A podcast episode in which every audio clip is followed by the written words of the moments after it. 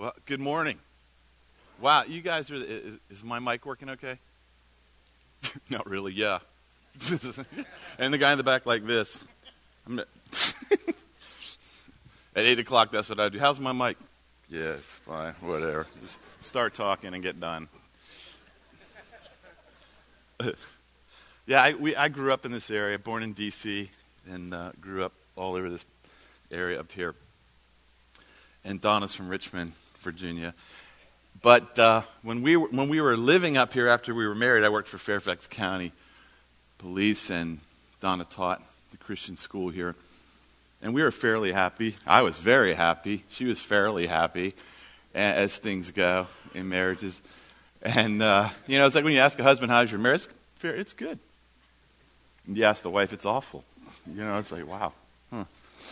But, uh, and so I had no interest in missions. Donna talked about it all the time because she's from a Jewish family and she didn't hear the gospel until she was 19 in, in the United States. And so when she came to Christ, she really wanted to go into the Middle East, actually, um, to reach out to Jewish people. And we ended up with Muslims. But that's okay. it was close. Trying to get to Jerusalem, Jordan. Oh, that's not far. But, um, and, but in the police department, I was really happy. And I learned a lot in the police department, actually. You know, God never wastes time in our lives.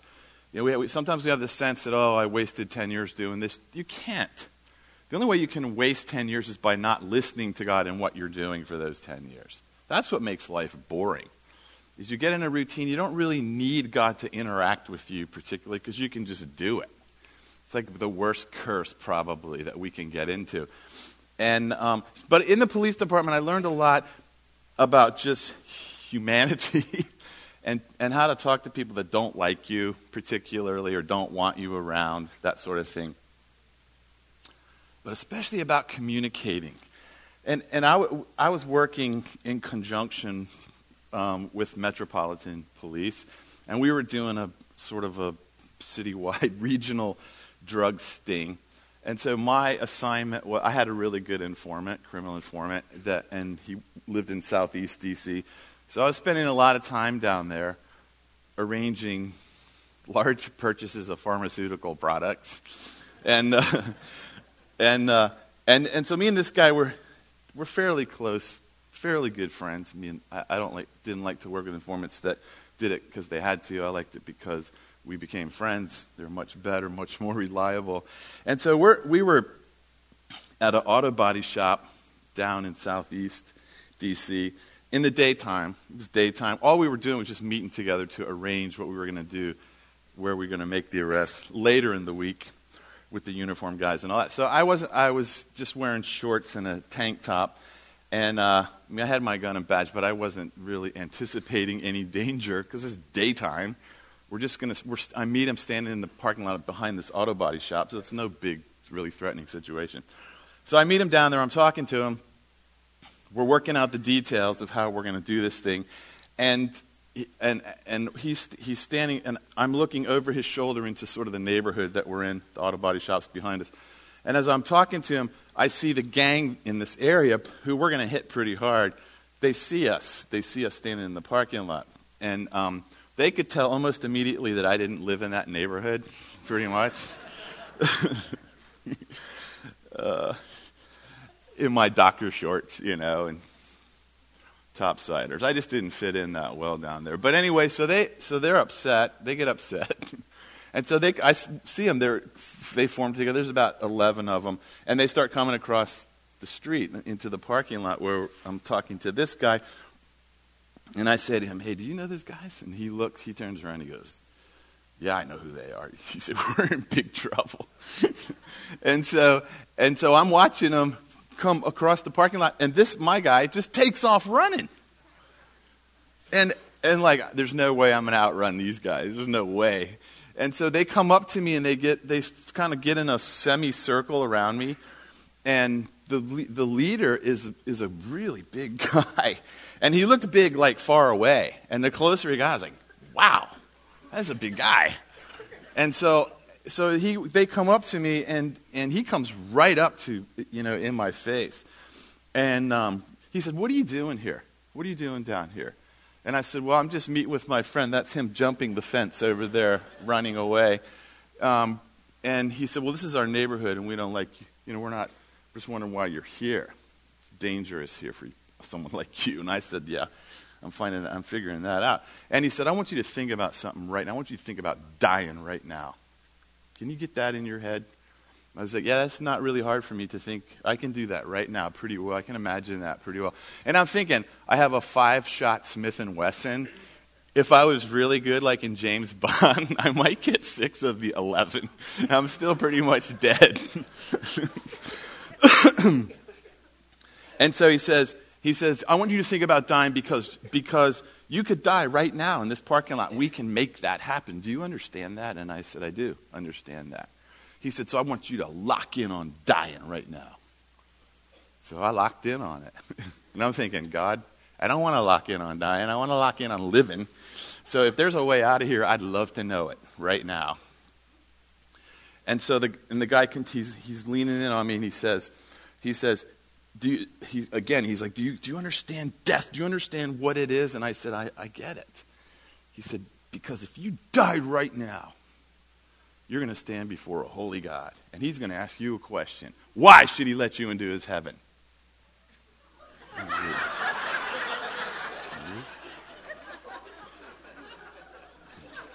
I said, Are you witnessing to me? Is that what you're doing? He said, Yeah. And I said, Well, I'm already a believer. And he turns to the other gang guys and he goes, See, evangelism's not that hard. well, so, so I, you know, now I, only, I live, you know, 15 miles from this guy, but it's a whole different world. And I told him, I said, that is the worst evangelism you guys can do on a white guy in a parking lot down there. That is not the way to start. I said, if you came and knocked on the door in our neighborhood and your first question is, I want you to lock in on dying right now, you're, you're not going to go far in your gospel presentation. He said, Well, that's the way we do it in our neighborhood. And I said, I understand. It works here. It doesn't work in Sterling Park, probably. I don't know. Now, if that guy who's an American, native English speaker, can try and communicate with me in a way that I totally misunderstand what he's saying, how much more when we go into the Muslim world with what we're trying to say, which we think sounds pretty good, which to them sounds like death, like the end of everything that they are. And, and we don't get it. You know, it's like we're not paying attention to what we're actually saying. So yeah, like Ed said, you know, so we, I, I, got recruited actually by the CIA, went out, left the police department, uh, got interested in going overseas with them, then read, read um, Elisabeth Elliot's book, This Life Soon Will Pass, Only Things Done for Christ Will Last. And I had to walk away from that because it was all about me and finances and prestige.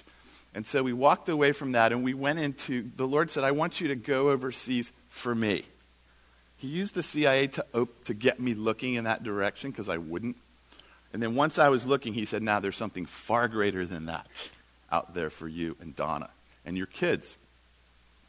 And so we moved to Indonesia. And so we go to a small island in Indonesia with our team of seven people. This small island, it's, it's uh, 2 million Sasak Muslims with 300 Saudi missionaries working among them and, and then we land on the seat. And, uh, and our kids were uh, three, two, and ten months old when we get there. We're the only Westerners on the island. So we stand out pretty much. There's, we're easy to locate. And, um, and so start working in the university, uh, Islamic university, and it's disastrous, really. Because I, I didn't know how to talk to Muslims. I mean, I went through seminary and all that and was trained, and, but it didn't work. It's hard sometimes for us as Christians to say things that we do don't work because we're so sincere and we love Jesus, and but they still don't work. And so it was, t- and I got arrested hey, for insulting the name of Muhammad, which is exactly what I was doing. Uh, they didn't have to make up anything. That's exactly what I was doing. I was insulting them as people in my form of evangelism. trying to tell them they're wrong about everything and we're right about everything and we're the American Christians come to show you the way. And they didn't like it. I am not sure why. I was so sincere that they were wrong. And so then we left. We made, we made it through that situation. God intervened miraculously. And so we go back for a second four years to a different place. And like Ed said, we met these people, these, these men and women from different agencies, from different countries. And I'm telling you, they knew how to talk to Muslims. And so I started to learn from these men and women. They, was, they were amazing. And I started to think, wow, like when we came, our vision was like this. And now it's like, it's, it's, it's beyond all that we can ask or imagine in the Muslim world. It's incredible. So I got really excited because these guys trained us and, you know, kind of got bolder and bolder about what we were doing. So we lived in this little neighborhood when we first got there for the, in our fifth year. We live in this little neighborhood, this little kampung they call them, and um, it's very poor. and uh, th- this, this is where we ended up. We were we were, worked for an international school, and that's where they put us. We didn't stay long there, but that's where we started. And, uh, and so we were living in this little neighborhood. And in that little neighborhood where we lived, super crowded city, six million people in this city. And um, there was this little girl, she was like fifth grade, that would, that would sometimes be playing with our kids who were about that age by this time. And, and uh, she was just really, she was Indonesian. She was uh, Sundanese, Indonesian Muslim. The Sunnis are 30 million very proud Muslims. And, uh, and so she would play with our kids, and, sh- and she was able to, they could speak Indonesian a little bit, but she was able to learn English from them very rapidly. And I thought, wow, boy, she's got pretty incredible language acquisition skills. That's interesting. As I just watched her, and her father um, kind of ran the houses in the little area where we lived, the little slum where we lived. He was kind of like a landlord, but it was actually his family that owned it all. But they were still very poor. And so we're moving to this house, and this little girl named Hani Irmawati is, is, is I, I see her from time to time because we're teaching in the school. And um, yeah, she was fifth, sixth grade and in Indonesian system. And so, so I, I was like, wow, you know, I wonder if God has something for this girl. But we're living in the community, we're teaching in the school, and, it, and we had this, our house was pretty sad, and it didn't have screens in it. And so we, we would get like massacred by mosquitoes at night. So Donna's, you know, driving her crazy. She says, Can you go to the landlord and just ask him for screens? This is not a common thing there, actually, to have screens and uh, ask him for screens and, you know, just explain the situation, ask him for screens. And I said, sure, yeah, I know him fairly well. And so, but my Indonesian is not really good at all. It's fair at this point. And so I go to him. Now, so my, what I want to communicate to this guy is that we need screens because at night, you know, lots of mosquitoes are coming in and biting us. And that's my plan in my brain. I got it, and I have to think about it in the other language to say it correctly. So I'm thinking about it, and I go over there, because screens is not a common thing there, so I have to kind of explain it. So I'm thinking about how do I do that? How do I do that in Indonesian? So what I'm doing is really basically I'm just translating English into Indonesian, which is not the way to speak another language. Just to translate your ideas into other vocabularies, not the way to communicate. Um, so I, but now, so I get over there and I, I sit down with him. We're drinking tea, and as I start to talk, I, I mix two words up.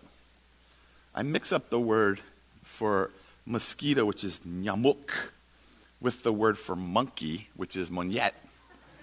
Now that really throws off the conversation. So I say to him, he speaks no English. So I say to him, you know, I love, we, we love this house that we're living in. Which is a lie. I, I started off with a lie. And, uh, and I said, but here's the problem. At night, monkeys are coming in the windows. He's like, okay, we live in the middle of a city of five million people. There's not even any trees. He's like, what, what did you just say? What? What? I said, at night, monkeys are coming into our windows. He goes, monkeys? Yeah, yeah, monkeys. Now, a little agitated because, oh, he's going to give me the runaround on this. He's not going to want to put in screens, so he's going to pretend like he doesn't know what I'm saying. So I'm getting frustrated. Don't give me the old monkey routine, you know. and he said, I, I've never seen a monkey around here. Now I'm really mad. Are you kidding me? There's thousands of them here. What are you talking? Every night they come out. It's unbelievable.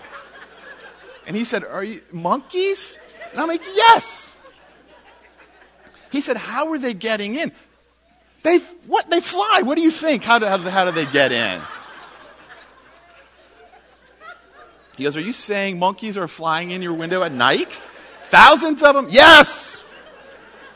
Gosh. He said, Well, what are, what are they doing inside? The, I mean, when they get in, when they fly in, what do they do? They bite us. I mean, all over our bodies, they bite us. What do you think they do? So I'm getting madder and madder because he won't respond to me. And he's getting more and more frustrated because he thinks I'm just trying to make a fool of him. So we're both furious at each other. And then finally, my brain goes, oops, monyet. Oh no. Yeah, look. Oh. And I said, oh, not monkeys. I'm sorry, not monkeys. Mosquitoes. And he goes, oh. Can you put in screens from? Yes. Boom. There we go. One wrong word. Whole thing goes bizarre. We're fighting. We're going to kill each other because he doesn't know what I'm saying. I don't know what he's hearing. And, that, and unfortunately, that's how we do missions a lot of the time. We take this sort of Western Christian message to the world. And when we mean to say mosquitoes, we're saying monkeys, and they don't get it. And we will not change. We will not change our strategy. So, just what I thought I'd hit this morning is um, Ed kind of mentioned it.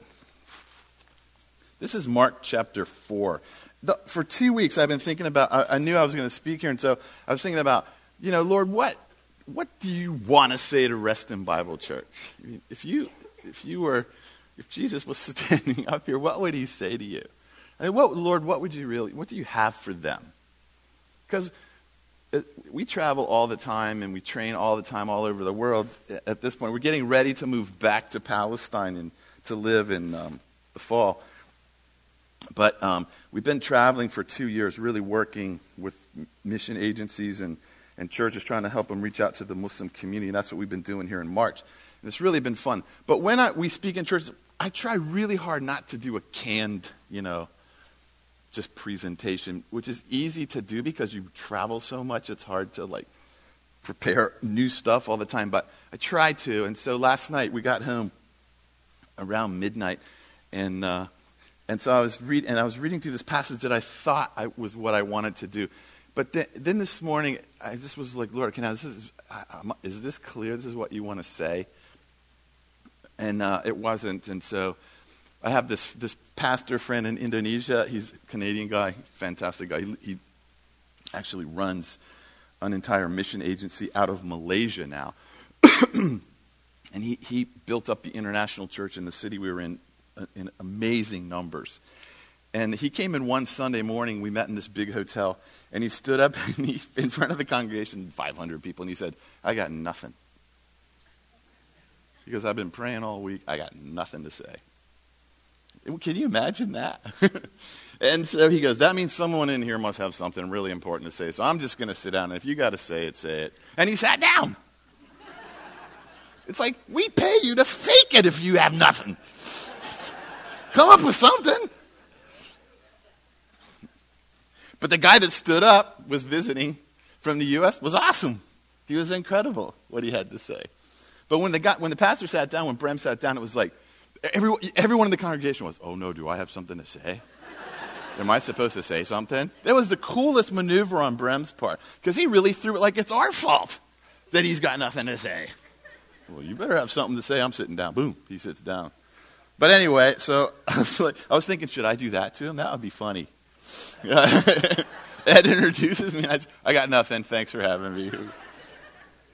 But oh Lord, so this passage came to my mind. Um, Mark chapter four, and it's all about hearing and listening. which is what we're not very good at as Christians. We're good at talking, we're good at memorizing, we're good at um, learning facts, but we're not really good at listening to God, which is what Ed prayed. So it's interesting. So, Mark chapter 4, how important it is to Jesus that you not only listen, but that you come back to him and ask him, What in the world did you mean by that? So, this, in chapter 4, it says, again, verse 1 again, Jesus began to teach beside the lake. And a very great crowd gathered about him, so that he got into a ship in order to sit in it on the sea. And the whole crowd was at the lakeside on the shore. And he taught them many things in parables, illustrations or comparisons put beside truth to explain them. And in his teaching, he said to them, and he tells the very well known parable of the sower. So he's teaching in um, illustrations and comparisons put beside truths in order to explain them. So that's the style of rhetoric that Jesus employs. Why? That's really interesting. Why does he do parables? So we know the parable of the sower, we know it. So down in um, verse 10, and as soon as he was alone, those who were around him, so it's not just the disciples, but more, those who were around him with the twelve began to ask him about the parables. And he said to them, To you has been entrusted the mystery of the kingdom of God. That is the secret counsels of God, which are hidden from the ungodly. But for those outside of our circle, everything becomes a parable, in order that they may indeed look and look, but not see and perceive, and may hear and hear, but not grasp and comprehend, lest, lest they should turn again, and in their willful rejection of the truth, their sin should be forgiven them. And he said to them, Do you not discern and understand this parable? How then is it possible for you to discern and understand all the parables? He teaches them parables so that people, listen, cannot understand what he's talking about. Wow. Why? And then he, if you read through this passage, look down at 23. Verse 23. Uh, yeah, 23. If any man has ears to hear, let him be listening and let him perceive and comprehend. And he said to them, Be careful what you are hearing. The measure of thought and study you give to the truth you hear will be a measure of virtue and knowledge that comes back to you. And more besides will be given to you who hear. For to, for to him who has will be more given, and from him who has nothing, even what he has will be taken away. Then he starts to talk about the kingdom of God again. And then all the way down to 34 in this great passage. go through it, read it, it's really fascinating. Verse 34 He did not tell them anything without a parable, but privately to, to his disciple, to those who were particularly his own he explained everything fully. So it seems like, wow, it's like we have an opportunity here to be in one of two groups those who hear and hear but never perceive and understand. And those who hear, like the disciples, like the others around Jesus, and go back to Jesus and say, What in the world did that mean? and he explains everything to them fully. Which one are you? Do you, I mean, do you come on Sunday and you hear and you hear and you hear and you hear and you go back out there? It's pretty much the same deal every week. I mean, can you, can you encounter God and walk away going, yeah, well, it's Monday now. That was awesome on Sunday, or not awesome, or whatever. And now I'm back in it like that. Or, or, or can you be with God and, and you hear like the Sunday sermon or you're reading something in the Bible and you go, will you fully explain that to me? I don't really get that. And you learn to listen to God so that everything that he's saying to you isn't just a parable. That you're like, that's sweet. I'm like, wow, that's life altering like that. And then you get into this lifestyle here that Jesus is challenging the disciples and those around him to live in a way with him where you do not walk away without understanding. You do not walk away with, you come back to him and you, you seek understanding on what you heard and you listen again. And I'm telling you if, you, if that becomes the habit of your life, you cannot imagine what God will do with you because you're asking Him to explain things to you.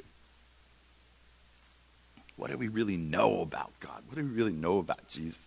So I, I, was just sharing this yesterday in our in the seminar we were doing. But remember that when you read when you read the Bible, especially when you're reading about Jesus, how Jesus talks to people, He's showing you how He talks to people. That means probably that's how He's going to talk to you.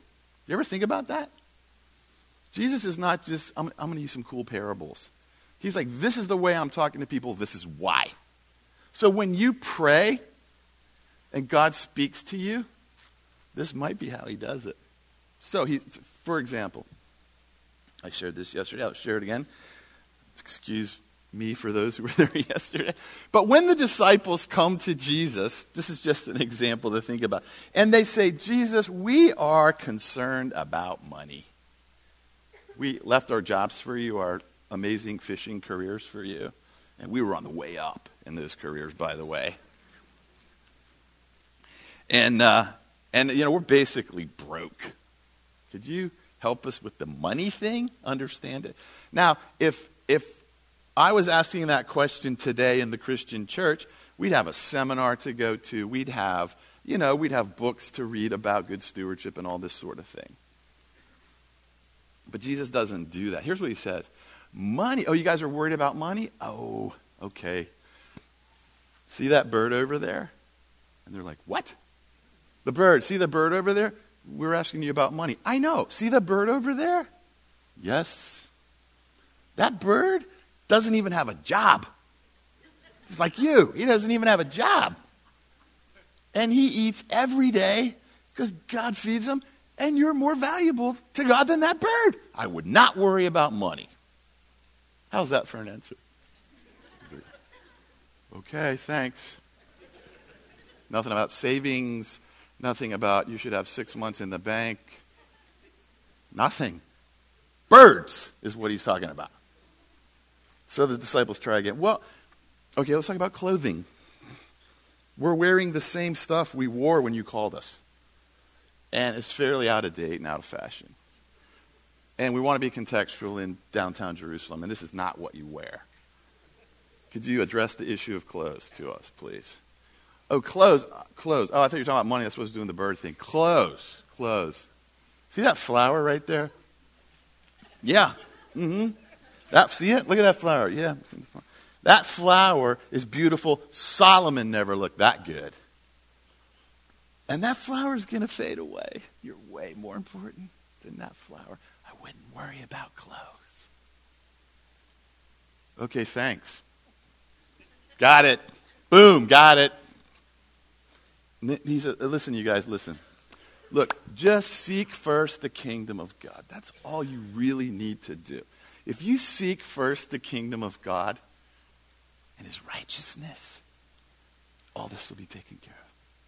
And they're like, kingdom of God, what is that? See that field over there? Ah, you know. So if we pray and God starts talking about, and we're listening, God, you know, what do you want me to understand about the situation I'm and and a bird enters your mind, don't tell God, don't talk about birds to me. Jesus talks a lot about birds as examples of things, and flowers, and fields, and women, and searching houses, and jewels. That's how he talks. And the reason we can't hear him is because we're trying to tell him how to talk to us. Don't talk to me about birds, talk to me about a financial seminar I should attend. What are you talking about? Birds. Because he wants you to come to and say, Why are you talking about birds? Help me understand. And he will fully explain it to you. And it'll be the most amazing thing you've ever heard. Do you have a communication with God like that? So we're in Indonesia, and this little girl's running around. Her dad and I are re- mending our relationship. after the monkey fiasco. And so, um, and so th- we're there for a couple of years. And, and by the time Hani, the girl, is ready to go into ninth grade, I don't know. It's just like the Lord really had something for her. And so I, me and Don and I were praying. It's like, Lord, wh- why do we think that you have something for her? Will you explain this to us? Because, I mean, we are, she's obviously very bright and clever and all that stuff, but it's illegal for that student to go to a foreign international school. She has to stay in the terrible school system she in. She's a Sundanese woman, which means she'll, the highest she can really aspire to is to be a maid in some expat's house. That's all any women in her group, her tribe, have ever done. None of them go to college. And by, I don't know, in another year, she's going to be forced to, be, to marry some guy in this neighborhood. And that's her life, and there's really no way out of it. Why are we thinking so much about her? And the Lord said, I want her, I, w- I want her to be the example to all Sundanese women, her. And I want you to help her do it. Really, how will we do that? And we just had this idea of, of just like taking a, they call merpati is the word in Indonesian. It's a kind of bird. It's a symbol of freedom. And we just had this idea of just holding this merpati in our hand and just going like that to it. Like that. And I, and I was praying about it. Don was praying about it. And, and we were praying separately about it. And we, when we were talking about together, I said, I've been, I've been praying for Hani. She said, I have too. I said, Is Jesus talking about a bird on this one? And she goes, Yeah, I'm, I'm, I'm getting the bird thing too. Merpati? Yeah. Like this? Yeah, like that. Well, we better do that because that's incredibly important from what I read of the way Jesus talks to people. The thing is, we didn't know what it meant. Now, we could walk away going from that going, Oh, I was trying to pray and I was letting a bird go free. Boy, that's like indigestion or I don't know. It's just uh, who knows what that is. Not God, probably. God doesn't speak. He doesn't speak like that if he even speaks. So, and you walk away and you never understand the meaning of the parable. It's exactly what Jesus is warning against. You have the ears, you can hear, but you never perceive and understand because that's not what your relationship with God is like. Running back to Him and saying, What in the world are you talking about? I want to do that, but how? It's impossible. And let Him explain it to you.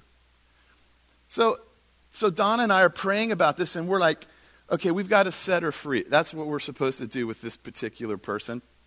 So, how do we do that? You know, so now, okay, God's given us a vision of what he wants done. Now we bring it down practical. Okay, what does that mean? How, do we, how can we help her? Well, the best thing we can do for her really is to get her a decent education. Because the system she's in, you have to pay the professors, the teachers for grades. She's from a very poor family. Only the wealthy people in the community can buy the grades to get out. Um, and that's how the system just stays the way it is and never changes. So I go to her school, try and talk to them. They don't want to talk to me. I said, I just, I just want to help her study. And they tell me how much it'll cost for her to get out of high school.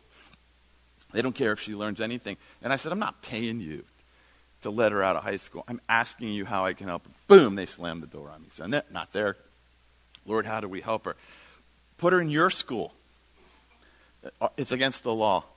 God. You know how you explain things to God like he doesn't know? I'm just informing you, it's against the law. I know. I'm, one, I'm sort of like I'm omnipresent, you know, so I kind of know what's going on everywhere more than you do. And, uh, and where I was telling God facts. What? Moved to Baghdad? There's a war there. Oh, oh, you're right. Never mind. I was wrong. You're right. Stay home. And so, so I go to our principal, the headmaster of our international school, and it is illegal. And so I, he's a believer, and I'm sitting with him. I'm like, you know, I, I feel like God wants me to really help me and Donna to help this girl, Hani. And um, so, can, is there a, let's figure out a way to get her in our school. And he's like, wow, you know, they, they come and check our school all the time to make sure there's no Indonesian nationals in here. And I said, how about if she's a visitor? She's a visitor for the day. He said, yeah, that's legal. And she's a visitor for the day every day. He goes, Hey, all right. So every day she visited our school for four years. Ninth through 12th grade. And we taught her everything that we could. I mean, we, we, tried to, we taught her how to use a computer, we taught her everything, taught her literature. She just basically followed me around from 9th through 12th grade as a visitor to the school. And I would say, why don't you visit this class now? And why don't you visit that class? And so she gets through, she goes to the Indonesian school for half a day, then she gets on a bus and comes to our school for the rest of the day. And me and Donna stay late at night with her, helping her catch up. And she's brilliant. I mean, she's amazing. And, and as that's going on, we start to share our faith with her because she gets discouraged at times. And we're like, honey, come on, now you can do this. Come on. You can learn this. I mean, you know, I'm teaching her uh, classical literature to the Sundanese whose only goal in life is to be a maid in the house of a foreigner. And I'm teaching her classical literature, and she gets discouraged, and, and you know, she starts crying, and, and, um, and, and so I was like, come on, honey, come on, you can do it. Let's ask God to give you strength to help you do this. And so we taught her to pray. Now she's a they're very strong Muslims. That their community is very strong Muslims. And so we taught her how to pray. And and she start eh, so we, we can't really do direct evangelism with her, but she was just with us every day and I would say, This is what we do when we have trouble learning something. And we taught her to pray, and she would never pray out loud with us, but she would, we would pray with her, and we prayed, you know, Muslim style, so she would feel comfortable, which means she has to cover her head. Donna would cover her head and then, they, and then we would pray on our knees on the floor with her. And as she's growing, you know, becoming this beautiful young woman. And, um, and so around 11th grade, she's going into 12th. I, I said to her, honey, you know what I think? I, here's what I think. I think God wants you set free of where you're from. And I explained to her how we saw her as a Merpati going like that. And she wept because to her, in her culture, that's the most beautiful image you could have. Isn't that interesting? The image that God gave us is the most meaningful to her. I didn't know that image. How would I know that image unless God shows it to me? That's the beauty of being in communion with God. He knows more than you do. I want to reach this person. How do I do it? Tell me how to do it. And he tells you how, and you do it, and it works. Not telling God, this is the way you reach Muslims, God. Don't tell me how to do it any differently. This is the way it's done. Even though it hasn't worked in 1400 years, it's still the way to do it. God's like, go ahead. Ears to hear, but can't perceive or comprehend. Wow, what kind of relationship is that with God? And so I, I told her that, and I said, honey, here's what I think. Here's, here's what I believe. I think God wants you free of here, and I think he wants you in a university in the United States. That's what I think. Her father makes $800 a year. She has nothing. And she looks at me and she says, That's impossible. That is just impossible. Uh-huh. Yeah, it is impossible. I said, But let's do this. Let's, I'll, I'll do it. Let, I'm going to write a letter to five universities that I think would be interested in someone like you. I'll write five letters to five universities, and I'll ask them, um, to pay your tuition 100% and to fly you there to their school. Do you have a suitcase? No, and a suitcase. I'll ask them for a suitcase. And she's like, you know, you're insane. Gila is the word. Crazy. Yeah, whatever. Now, what I'm doing is sharing my faith with her. Do you see? I have faith that God can do this. She doesn't. So, what I'm doing, I'm saying, let's just use my faith. Let's use my faith, and I'll do it because I think God can do it. And as He does it, the faith will become your own. See, it's not an evangelism event. This is living and sharing your faith with people who are trapped and lost and discouraged and hopeless in life. We're the light of the world. We know the kingdom. We're kingdom people. Wherever we go, we bring the kingdom. So she says, okay, that's no, that doesn't, no risk to me. And so I write the letter to five universities. And I say, we have a student in our school. Our school is a nationally accredited, internationally accredited school, so we have a really good reputation. And so we have a girl in our school. I explain the circumstances. She has no money. We have no standardized test scores to show you because she's not officially a student in our school. She's a visitor every day for four years. So we have nothing to send you in terms of transcripts at all. All we have is that here's the names of all the teachers in our school. They're all really good accredited teachers, and all of them have written a letter of recommendation for her. So what we're asking is you to trust us that this is a woman that you want in your university. And if you believe in women's rights and women's empowerment, put your money where your mouth is and give this girl a 100% scholarship and a suitcase. It's exactly what I wrote. Five universities. And so, and I sent it to Christian universities because I figured that was the best shot to start with. Because Christians, you know, love Muslims and want to help them. You know, love your enemies and that sort of thing. So, so, and I show her the letter. I said, This is what I'm sending. I said, Now let, let's pray. Let's ask the Spirit of God to be on these letters as we send them and watch what God can do. She's like, You're crazy. So I said, Well, I'll pray. So I pray, you know, Lord, open the door. Let this girl go free. We know you want her free. Let her go free. Just show us how to do it. Send the letters. You get three back. You're an idiot.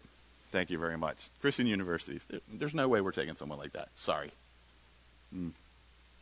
One uh, sends a letter back, and there, it's a university up in uh, Minneapolis, Minnesota.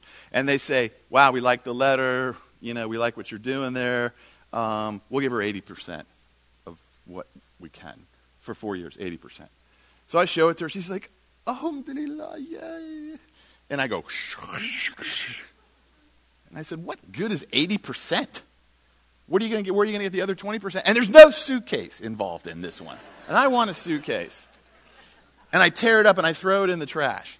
And she's like, What are you doing? I said, We have one left. Don't ask God for 100% and take 80. That's a bad relationship with Him. When you ask for something, wait till He does all of it. Are you just going to trust God for 80% the rest of your life? The person you marry is 80% of what you wanted or hoped for or dreamed of? Or less? I'm not sure what percentage I was for Donna. I have to ask her. And, and so I, t- I threw it in trash. And so I, we, I said, We have one more. I said, Let's pray for the one more. And she says to me, Let me pray for this one. It's like, Oh, okay. And she prays. We get down on the floor. She covers her head. We get down on the floor. She puts her head on the floor and she says, she says, God, I know that Jesus is important. And I know the way that Jamie and Donna and their kids and the other students here talk about Jesus is that he's more than just a prophet. He's, he's some way to you. So I'm asking in his name, the name of Isa al Masih, would you open this way for me? And I was like, done in heaven, right there. I know it. I know it. As Ed prayed, we, we're here before the heavenly realms. Boy, what a beautiful prayer. Oh my gosh. I think God couldn't wait to answer that one. I praise like, oh, brother. But honey, boy, here's this Muslim woman seeking God through Jesus. What's he going to say? No? Wait, are you trying to bring Sharia law to the United States? No. That's how we think as Christians. What are you? You're not telling the truth. You're just trying to take over the country. Wow. Change the station, will you? Man, turn the channel. So the letter comes back from Azusa Pacific University in California. And it's from the president of the university. And he says, uh, Loved your letter. Beautiful letter.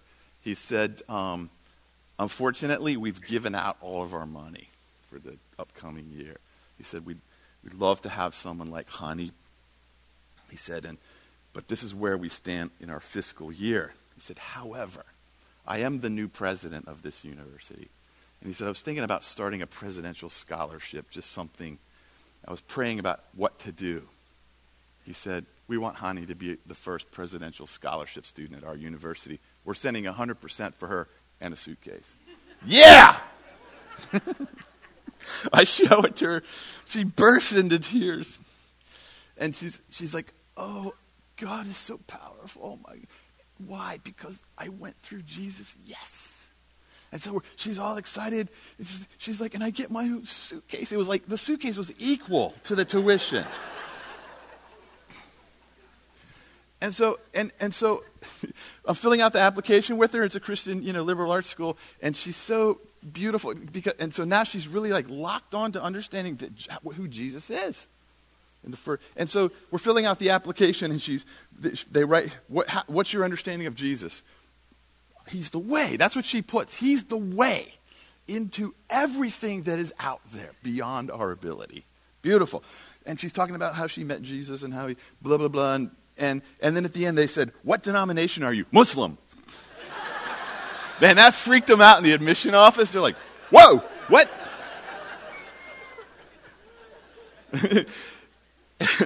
and they called me and they said, Okay, we've never had a Muslim with a testimony like this. That calls himself a Muslim. I said, Trust me, this girl is unbelievable. So when so the day comes and she's got her suitcase, her brand new suitcase, and we take her to this train station. She's 17. Put her on the train to go by herself to LA. She's never been outside of her city. And off she goes, and we're so, God, please protect her. Oh, we just did this. Now, will you just protect her? So she gets there. She gets to the university, and we're like, you know, because this is back before all the internet and all that stuff was really out there. And so we just have to wait to hear from her.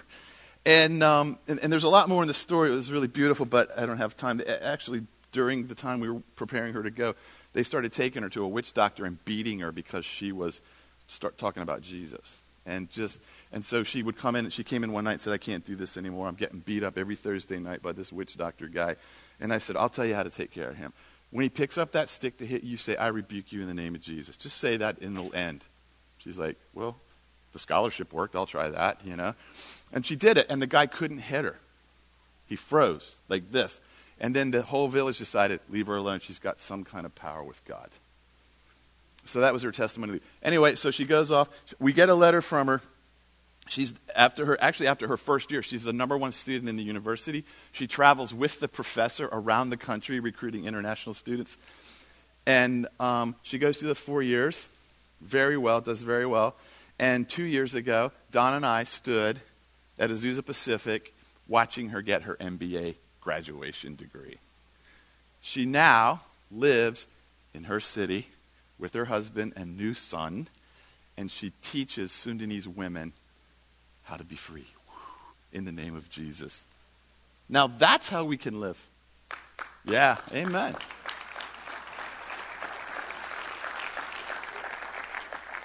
Now, don't, don't you want to live like that? I do. I want to live like that. Here's how you do it listen to God, live in communion with God because that's the kind of stuff He will do in your life. That's the way He will use you in the lives of other people. Nobody can reach Muslims like Hani and her husband can do. Nobody. I could never do it. Man, she can do it. She's the one. You be the one. Listen to God. Do what He says. Don't tell Him what He says. Listen to what He says and do it. And I'm telling you, this life in the kingdom is unbelievable. Let's pray. Father, thank you for Hani and her husband and their beautiful son. Lord, for the work that she does among Sundanese women in Java. It's, it's incredible. And I pray, Lord, that we would be able to live like that. Father, that you would make us people that hear your voice. And we read your word, we hear your voice, and, and we ask, what does this mean for me? What does this mean for the people around me? And that we would live lives as true kingdom people, impacting the world, sharing our faith and giving you all the praise and glory for the great God that you are. In Jesus' name we pray. Amen.